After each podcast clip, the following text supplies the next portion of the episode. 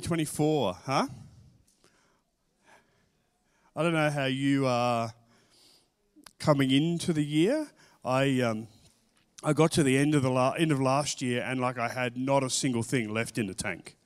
Like I'd booked a month's holiday, um, and um, uh, I probably hadn't been well since August the year before when I had COVID, and this thing had hung around, and my immune system was low. And then sometime I've just had some blood tests done a little while ago, and sometime probably last year I had glandular fever as well.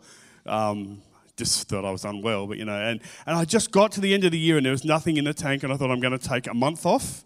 Um, I go back to work tomorrow, so you know, like um, this is uh, uh, this is just a warm up. But um, I got to the uh, got to the Christmas, and on Christmas Day, my auntie died. Um, and so then I had to do her funeral, and like it's just not been a break in one sense, and yet I really feel like God's up to something. And one of the reasons I feel like that is um, it's 10 years ago, in fact, 10 years ago this weekend, that Vicky and I moved back from Whyalla. And um, I know that re- I know that for a number of reasons, but one of the reasons is that when I left Whyalla, I sensed God said, "I'm doing a new thing, and so um, it's time to start fresh." So I actually uh, killed off my old Facebook account and started a new one. And so in the last couple of weeks, I'm getting all these. You've been friends for 10 years with this person. You've been friends for 10 years with this person, and um, it's been interesting to look back at just what's happened over those over those 10 years. We, um, I some of you know parts of my story, but I grew up in the western suburbs of Adelaide. My, um, my grandma grew up on Fletcher Road at Birkenhead. Um, my ancestors on my grandma's side were um, maritime people, sailors. My great great great uncle was captain of the Phailey. Um, and so Port Adelaide's been part of my, my history and my journey. And I grew up at Cheltenham Baptist Church. And um, uh, when I grew up there as a kid, it was a very conservative and you know like there were there were things that we used to do things at youth group just to try and upset the balance. And you know there used to be the the big bible up the front uh, there's a baptistry out the front with a big golden lectern thing and a bible that sat on it. And we and it always used to be open to psalm 23 it was always open to psalm 23 and uh, youth group on Friday night, we'd go in and we'd flip the pages to somewhere else, just to some other thing. And we'd come back Sunday morning, and sure enough, someone had come back and flipped it back to say, I don't know who did it, might have been Jesus, but someone came and turned the Bible back to Psalm 23. Anyway, we grew up there, and, and the church, when we were there in the, in the 80s, um, uh, and before Vicky and I got married, and after went through a charismatic renewal, went through this whole thing, and we we had um, we went from one quite staid, cautious congregation to four congregations meeting on a Sunday. A, uh, a more um, traditional service, a contemporary service, a Filipino congregation that's still part of the Baptist church is now that congregation, um, and um, um and a Vietnamese congregation and did all sorts of missions. But on, a, on any Sunday, 350, 400 people through that building. And God was doing all sorts of stuff, and there was all sorts of promises that we sensed God made, and all sorts of prophetic words that were given over the church. And then within a few years, the whole thing just blew up. And that church, uh, the building's still there. The Aboriginal Berean church are in the building now, but that church congregation doesn't exist anymore. And um, one of the things that God did when we were, uh, when God called us very clearly to leave Whyalla and come back to Adelaide, He said, He started reminding me of all those prophecies and all those promises that He'd made back when I was a teenager. And I got this clear sense from God saying, all of those prayers, and all of those prophecies and all of those promises for the western suburbs of Adelaide, wasn't just for that church, but for the western suburbs of Adelaide, are still just lying there under the surface. And what I'm waiting for is very clear. What I'm waiting for is someone just to go back and dig them up. Oh, okay. What does that mean? So Vicky and I had this growing sense through like direct things, but also um, through circumstances, things that happened. Ten years ago, this weekend, we moved back to Adelaide to start digging up those things for the western suburbs. And so when Ben asked me to preach, I just had this real sense of God saying, We'll talk about that. So that's what I want to do. I want to talk about that, and I want to do it uh, from a passage that God had made really clear to us um, back then. And as soon as Ben said, Do you want to preach? This was the passage that dropped into my head. So this is a story that I want to tell you today. And it's from Genesis chapter 26. It's the story of Isaac. And Isaac's one of those guys that sort of gets left out a little bit. like we talk about Abraham. We talk about Isaac, you know, as a kid when Abraham was a kid, probably as a young man, where uh, Abraham took him up to the to the hill. You know, was God, God had told him to kill his son. You know that stuff. He, Isaac, the one who God's promise was going to come through, and then God said to God said to his dad, "Well, I know I promised everything was going to happen through this kid, but now I want you to kill him." How do you go with God's promises? Here's what I, here's the promise, but I want you to kill all of that off because I'm going to do it a different way. No, no, no. God, I've got it worked out. I know how this is going to work. And then we get this um, story of Isaac that happened uh, a bit later. So, when Isaac planted his crops that year, he harvested a hundred times more the grain than he planted, for the Lord blessed him. He became a very rich man, and his wealth continued to grow. He acquired so many flocks of sheep and goats, herds of cattle, and servants that the Philistines became jealous of him. So the Philistines filled up all of Isaac's wells with dirt. These were the wells that had been dug by the servants of his father Abraham. Finally, Abimelech. Now, Abimelech's not a, Abimelech is like the Philistine name for a king. There's Abimelechs everywhere through Scripture, and it's not the same guy. It's just like saying the king. Does that make sense? Because there was an Abimelech who dealt with Isaac's father, who's not the same Abimelech because this is 400 years later. Either that or he's a very old man. Finally, Abimelech ordered Isaac to leave the country Go somewhere else, he said, for you have become too powerful for us. So Isaac moved away. Sorry, I should change the slide. We do two things. So Isaac moved away to the Gerar Valley where he set up the tents and settled down. He reopened or redug the wells his father had dug, which the Philistines had filled in after Abraham's death. Isaac also restored the names Abraham had given them. So let's just talk about this for a second. 400 years. You know, we read this and go, oh, there was Abraham, then there was Isaac, and then there was Jacob. But this is 400 years after Abraham. It's a long time. People did live longer then. Different Abimelech, but still 400 years. Has God given you a promise? Feel like you're waiting for God to do the thing that He said He would do? How long are you prepared to wait? It's 400 years, okay? 10 minutes? That's probably where I sit, right? Let's just do it in 10 minutes. Let's not, um, let's not get too far. A year? 10 years? A generation? 400 years. Isaac's in this interesting place where he'd become wealthy. There'd been a famine, um, and had been some stuff going on, but he had become wealthy. And the rulers of the day had mistaken God's blessing for power. Now, there's a warning in that for us too. Because it's not just um, people outside of the faith community that sometimes mistake God's blessing for power. Sometimes we do too oh, everything is going well with us. We must be doing what God wants us to do. The bank accounts are full, ministries are full, the rosters are full. That's the biggest sign in any church that God's blessing. The rosters are all, you never ever hear the pastor begging for volunteers. There's a sign up sheet at the back, right, Benito? Um, but sometimes we mistake the grace of God and the blessing of God for something that somehow we're entitled to and we deserve, and we become powerful in that. It's a warning in that. We're going to run through this really quickly, so I'm not going to dwell on that. You can just think about that.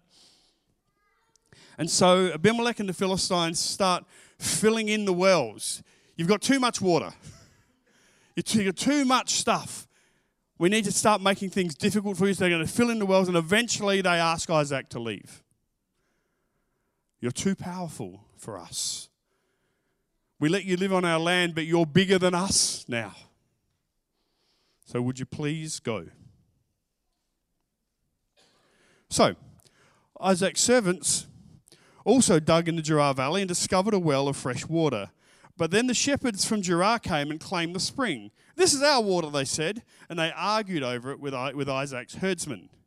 So Isaac named the well Esek. They love naming wells. I'm not sure why. Maybe we should go back to doing that. They, Isaac named the well Esek, which means argument. Isaac's men then dug another well, but again there was a dispute over it. So Isaac named it Sitnah, which means hostility. Abandoning that one, Isaac moved on and dug another well. This time there was no dispute over it. So Isaac named the place Rehoboth, which means open space. For he said, At last the Lord has created enough space for us to prosper in this land. The Lord has created enough space for us to prosper. From there, Isaac moved to Beersheba, where the Lord appeared to him on the night of his arrival. I am the God of your father Abraham, he said. Do not be afraid, for I am with you, and I will bless you. I will multiply your descendants, and they will become a great nation. I will do this because of my promise to Abraham, my servant.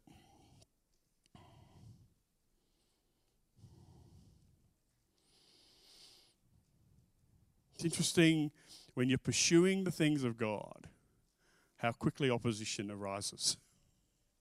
Have you ever experienced that? Have you ever encountered opposition?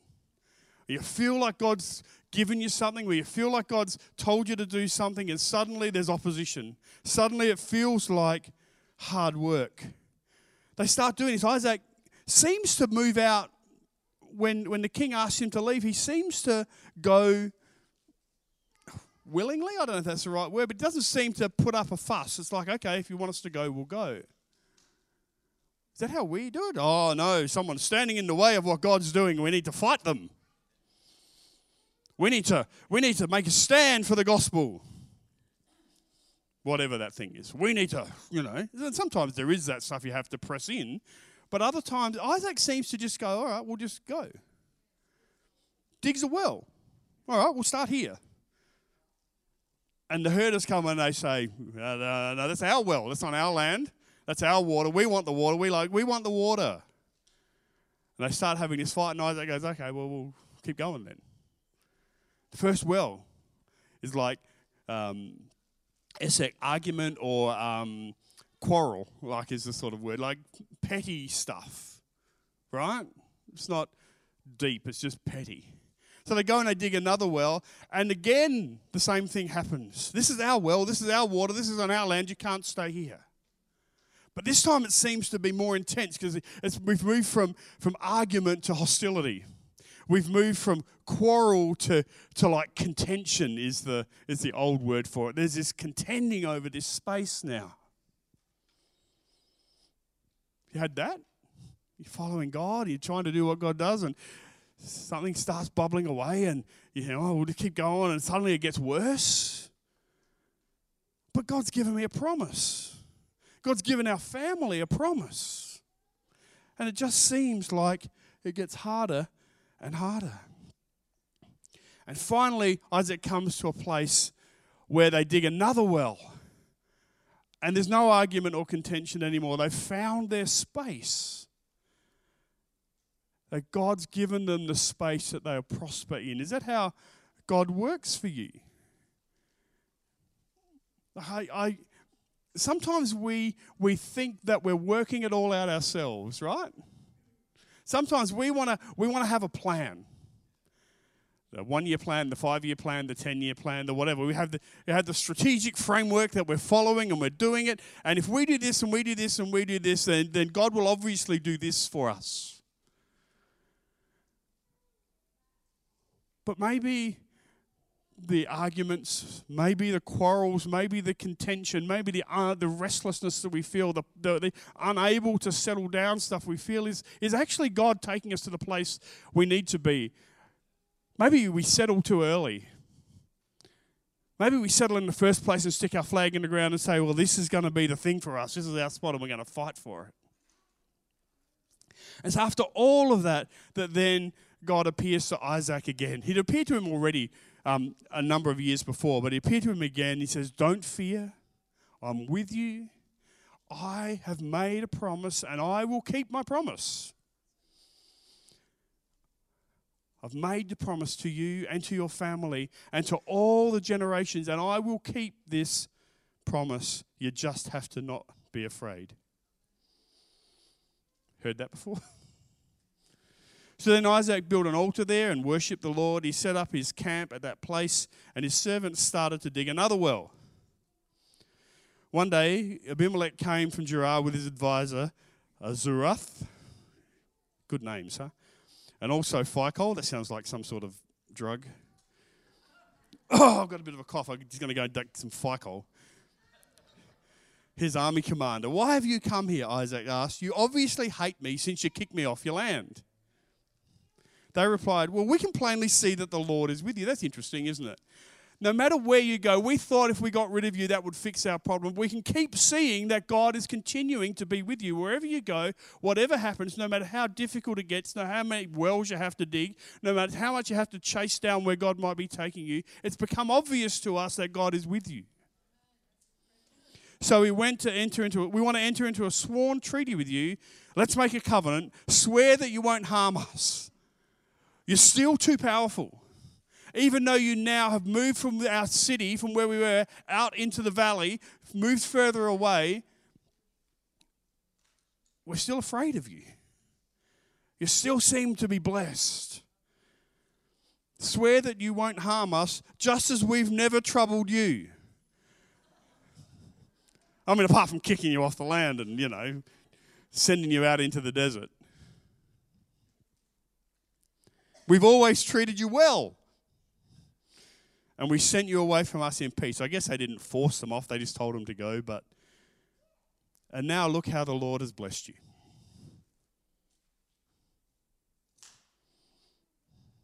Sorry, I'm getting too many slides going. So Isaac prepared a covenant feast to celebrate the treaty, and they ate and drank together. Early the next morning, they each took a solemn oath not to interfere with each other. Okay, we're going to live at peace together. Then Isaac sent them home again, and they left him in peace. That very day, Isaac's servants came and told him about a new well they had dug. We found water, they exclaimed. Isn't that interesting? Make your treaty, make your peace.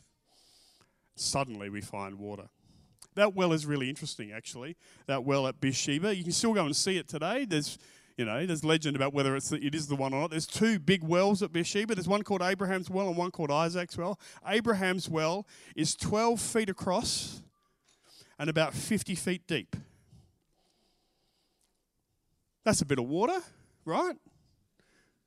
Isaac's well is not quite as big as that. It's about six feet across, and some say 200 feet deep depending on who you read.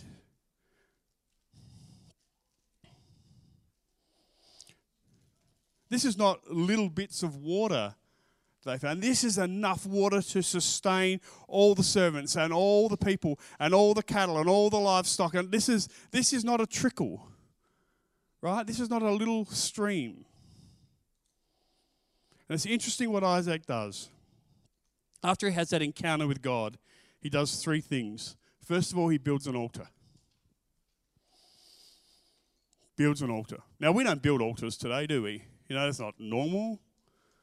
Um, that's where like sacrifices happened and all sorts of stuff went on.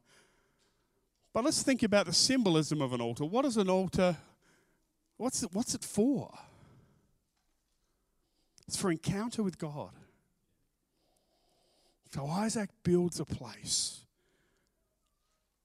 where you can pray, where you can worship. And altars are a place of consecration where we get things right with God. If you want to see God move, you have to get things right with God. You have to dig in in prayer. You have to dig in in worship and you have to dig in in getting things right with God in place of consecration. Power If you want real power, power comes through consecration. So he built an altar. He pitched his tent. He said, We're not going anywhere, we're staying here. The altar's here, the presence of God is here, we're staying here. The Benedictines, the old Benedictine monks, have this vow of stability that if God calls us to a place, we're staying in the place. We're committing ourselves to the place. The trouble with committing yourself to a place is things happen in those places that are hard. And you get a choice. Am I committed to where God's called me to be? Or am I going to go? And if I'm committed to where God's called me to be, that means I actually have to work through some stuff. Yeah? It's really interesting. In, in um, Corinthians, Paul talking about the body of Christ, he says, And God has placed each member exactly where he wants them to be. And then goes on to say, you know, and can an eye say to a foot, we don't need you? And you know, all that stuff, right? You know what I mean? You know the stuff, right? If God's placed you exactly where He wants you to be and He's called you to pitch your tent and to stay there, then you actually have to maybe work through some of your own stuff. Not just help the other people work through their stuff where they're obviously wrong. You know? You can do it your way, we'll do it God's way, everything's fine. So he pitches his tent. Going to consecrate myself here. I'm going to dig into prayer and worship here, and I'm going to dwell here. And then he dug a well.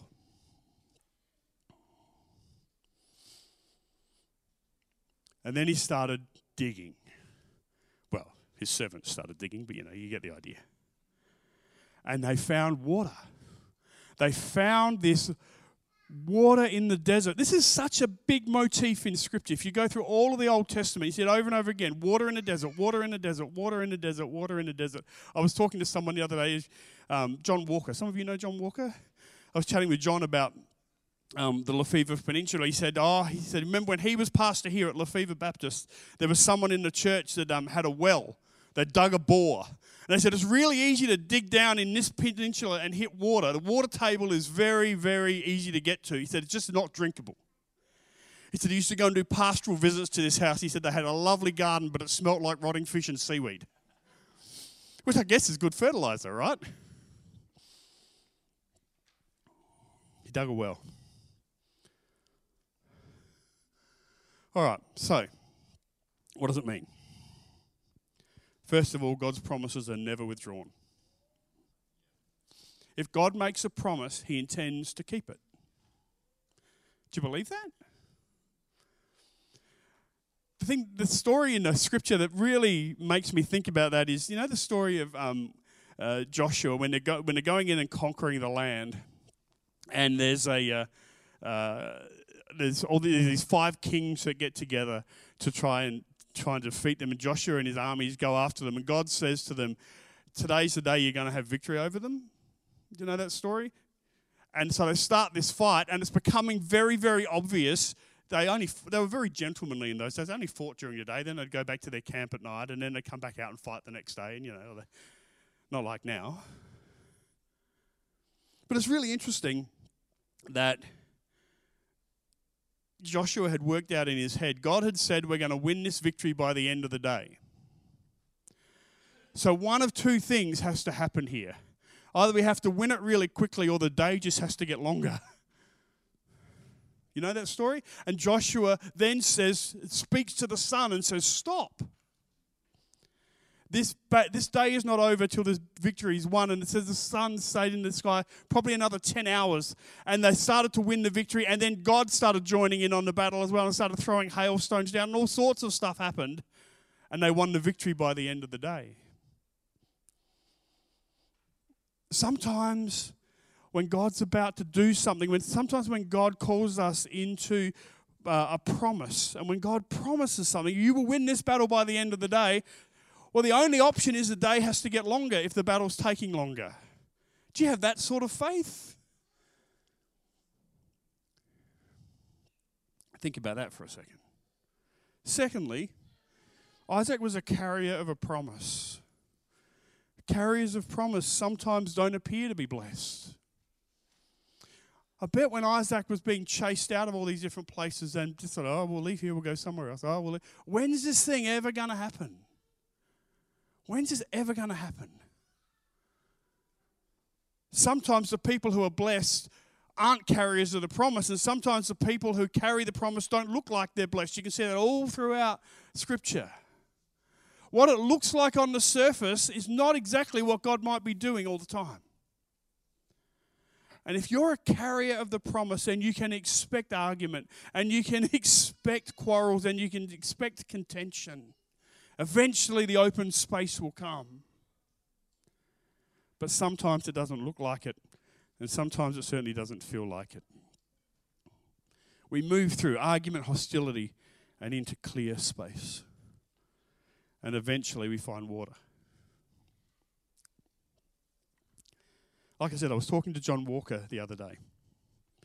Because as I was preparing preparing this sermon, I had this real sense of God saying, There are wells in this place that need to be redug. Someone said, Oh, John, just tell me about the history. John's a historian, right? So tell me about the history of Baptist churches, especially around this area. And I said, I want to know about one in particular that I've read about and I've Googled and I can find little bits of information, but I can't. Um, I can't find a whole lot of stuff. So John, while he was on the phone, he went over to his library and he pulled out the big Baptist history book and he basically read pages of it to me, which is an enthralling conversation, but um, helpful. Peterhead Baptist Church. which turns out is like just around the building, not there anymore, but it was just around the corner from our house.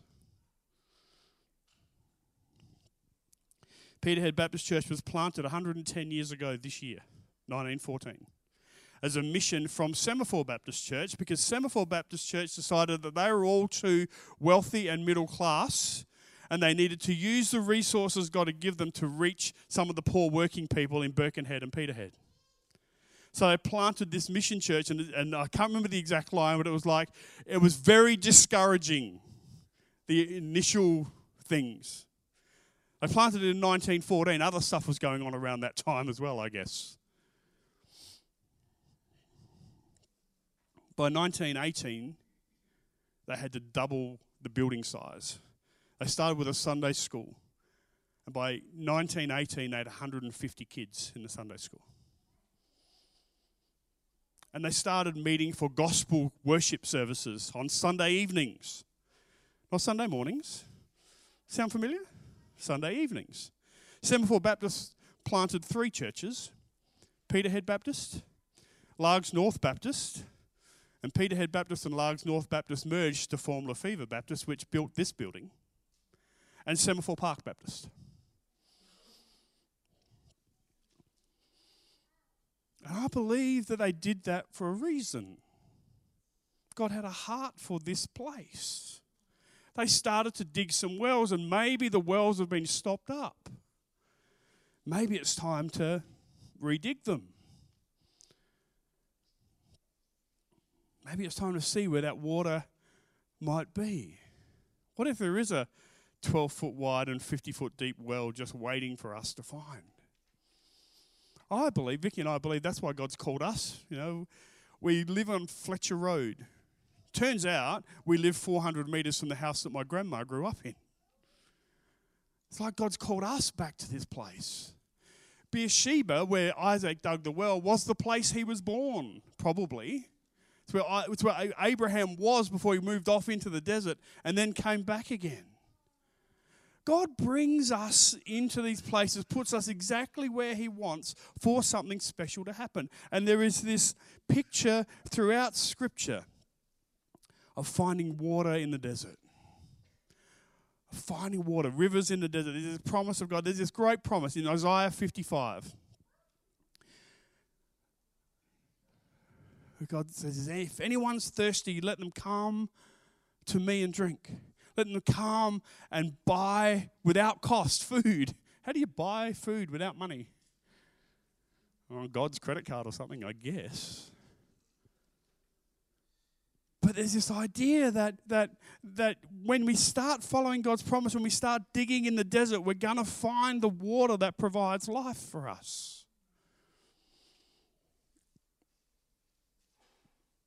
Maybe, church, it's time to start redigging some of those wells. There are promises for God's kingdom that lie just under the surface here that I think God is asking us to dig up. To do it, we don't start with digging, we start with prayer. We start with building an altar. And we pitch our tent. We say, We're in it. We're staying. We're going to be here. We're going to make this happen. We're going to follow through with whatever God does. And then we start digging, and God will provide the water that we need. But there's a really interesting twist to all of this. Because when I was at Bible college, they taught us you can never preach Old Testament unless you preach it through the cross and talk about New Testament, right? Because you have to do that. So there's this thing that Jesus did. Jules, if you want to come and. There's this thing that Jesus did at a feast, at a festival. In John's Gospel, it says that on the, on the last day of the festival, Jesus stood up and he said to the whole crowd, If anyone is thirsty, let them come and drink. But Jesus takes that whole, I'm going to provide you some water thing to a whole different level. Because he says, he doesn't say, come and drink, I've dug a well, you can come and have some water and everything will be okay. He says, if you come to me and if you put your trust in me, then those living springs of water will bubble up in you. And you will be the ones that water the ground. The living springs don't flow out of a hole in the ground anymore, they flow out of God's people. The promises that are here to dig up are not just in the dirt somewhere. I believe that, you know, not physically, spiritually in the dirt, but they're in when we dig into the dirt of our own stuff. And we allow the springs to start bubbling up. We don't have to go chasing God by digging holes everywhere anymore.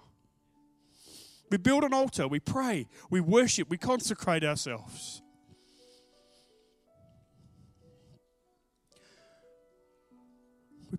Pitch a tent.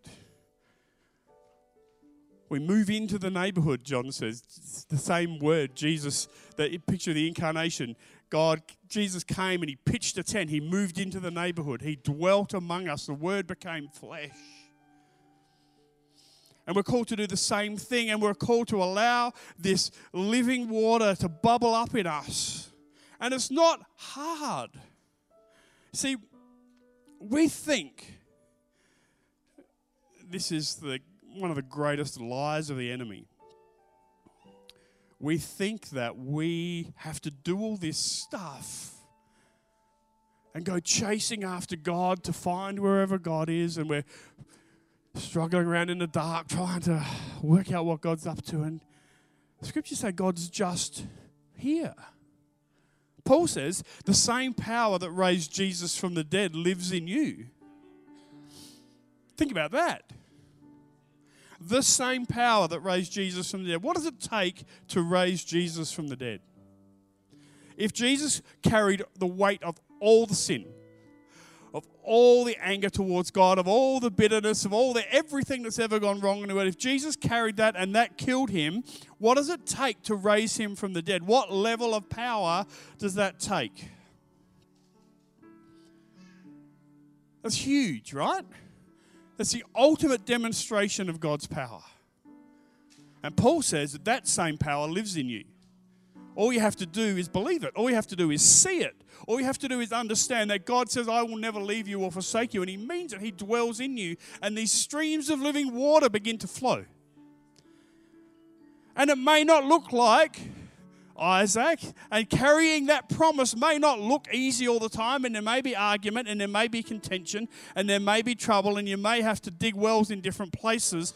But let me tell you, when that stream of water begins to flow, it's not just for you, it's to water the ground around you.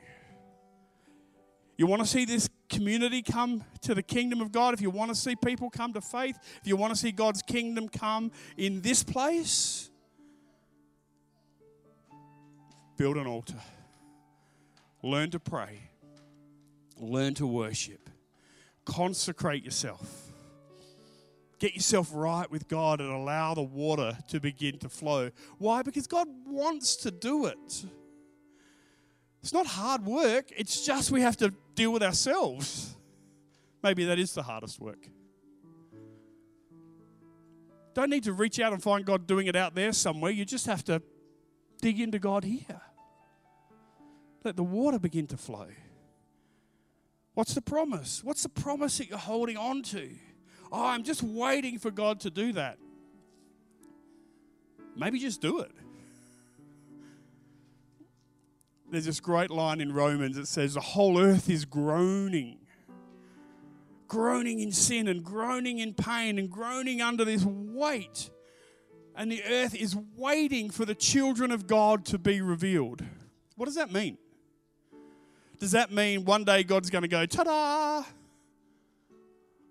Or maybe it means the whole planet is just waiting for us to actually live into the identity that we already have and to allow the water to start to flow and allow the life to start to flow out of us into others. And that may be crazy things. It may mean the most radical thing you could ever do this week is to go and have a cuppa with your next door neighbor.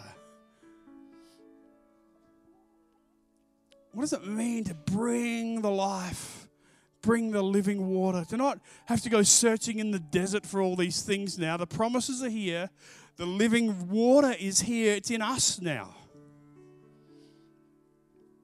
That's what the Spirit of God does. So here's the challenge today Are we going to build an altar? Are we going to pray? Are we actually going to make time and carve out space to press into what God is doing? There's two opportunities in this church every week. Thursday morning, 6 to 8. Sorry, Tuesday morning, 6 to 8. Thursdays, 4 to 6. If you can't carve out any other time, maybe come to one of them.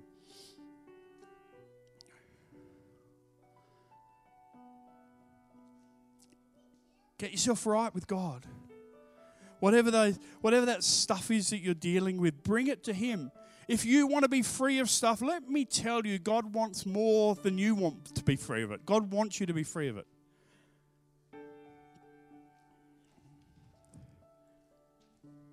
and then allow the river of the Spirit to begin to flow, the well to rise up.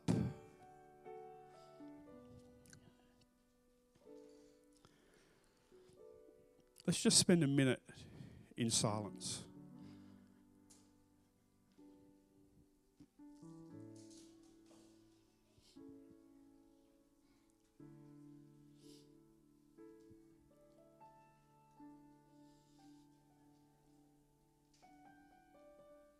And if there's stuff you know you need to deal with,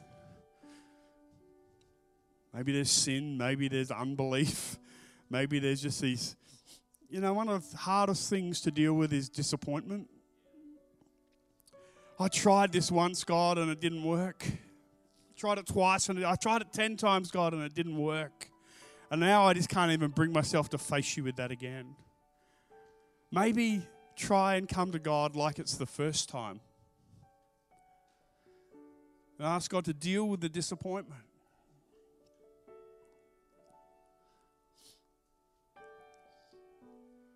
With the hurt and the pain, the anger and the bitterness, whatever it is. And as you do, invite the Holy Spirit to come and fill you again. To let the water level start to rise again to let the hope start to rise again. To let the power of God, the same power that raised Jesus from the dead, that same power that lives in you, let it start to rise up again.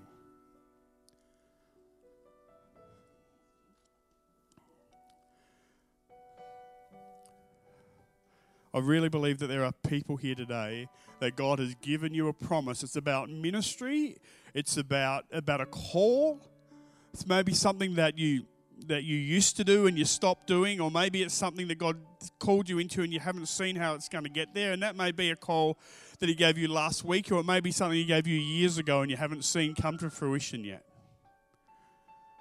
And I really believe the Lord's saying it's time. He's going to start activating those calls. And even now, Holy Spirit, would you begin to fill those people again? Would you begin to awaken those calls again?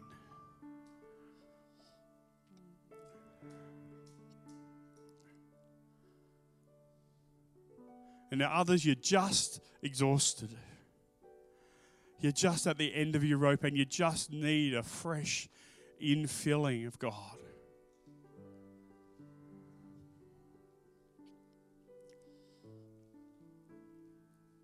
Maybe you're nomads. Maybe you've been moving around for a long time and God's saying it's time now to stop and just settle down and find water where you are. Lord, we consecrate ourselves to you again.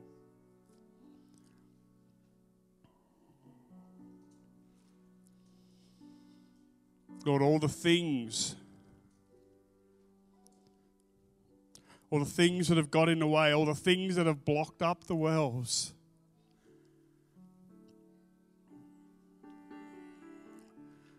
The hurt and the pain and the brokenness and the sin. Lord, we start to undig them. We start to dig out all that stuff and we give it to you. Let the water flow, Lord. Let the wells begin to flow again. More, Lord. More of your power, more of your anointing. Let it come. Let it come. Bring your refreshing, God. Not for our sake, but for the sake of this community, for the sake of the people around us, Lord. Would you flow in us and through us and out of us? The same power that raised Jesus from the dead, Lord, bring your healing, bring your refreshing, bring your renewing. I really want to be clear about this because I I've said it, but I want to say it again in a way that is really, really clear. This is not about works. This is not about what you have to do. This is about responding to an invitation from God. Because He wants to pour out His Spirit in you, He wants to presence Himself amongst you, in you.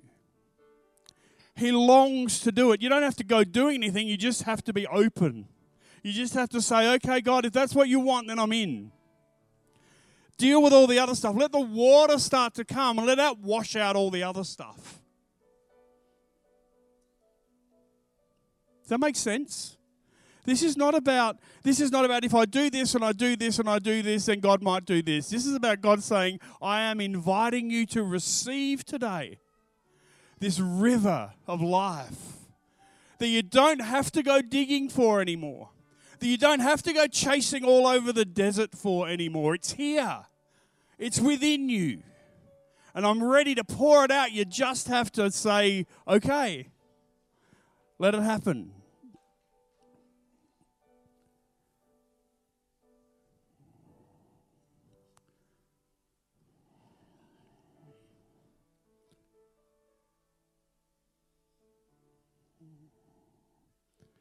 Your river come, Lord.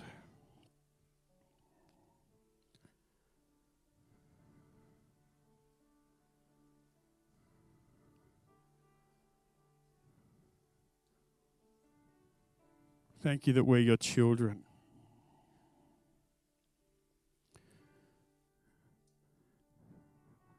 Thank you, Father, that you only have good gifts for us. You're not the sort of father that if we ask for bread, you give us a stone. If we ask for fish, you give us a snake. You're not trying to trick us. You're not trying to fool us. You're not trying to, to offer us something that you can't give. The invitation is to receive you, God.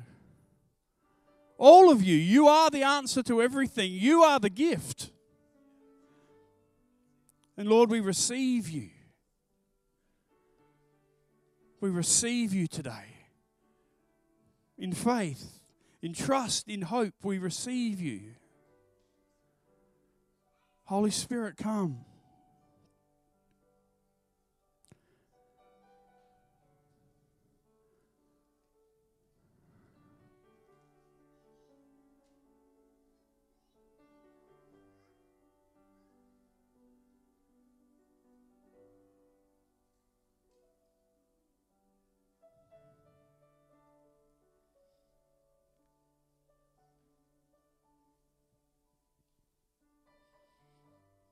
More, Lord.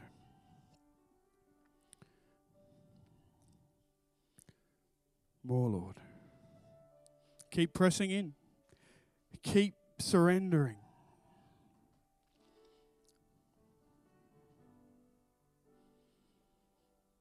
It's an act of faith.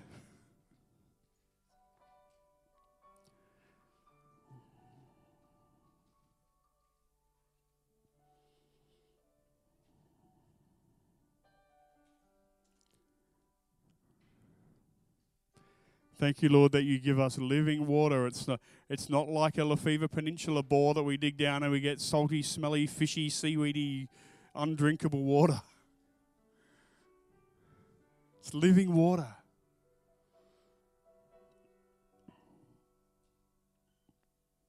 It's different. It's refreshing. Brings healing and growth. We just receive it from you today, God. We thank you for your grace. We thank you for your free gift. We thank you for the power that raised Jesus from the dead that lives within us.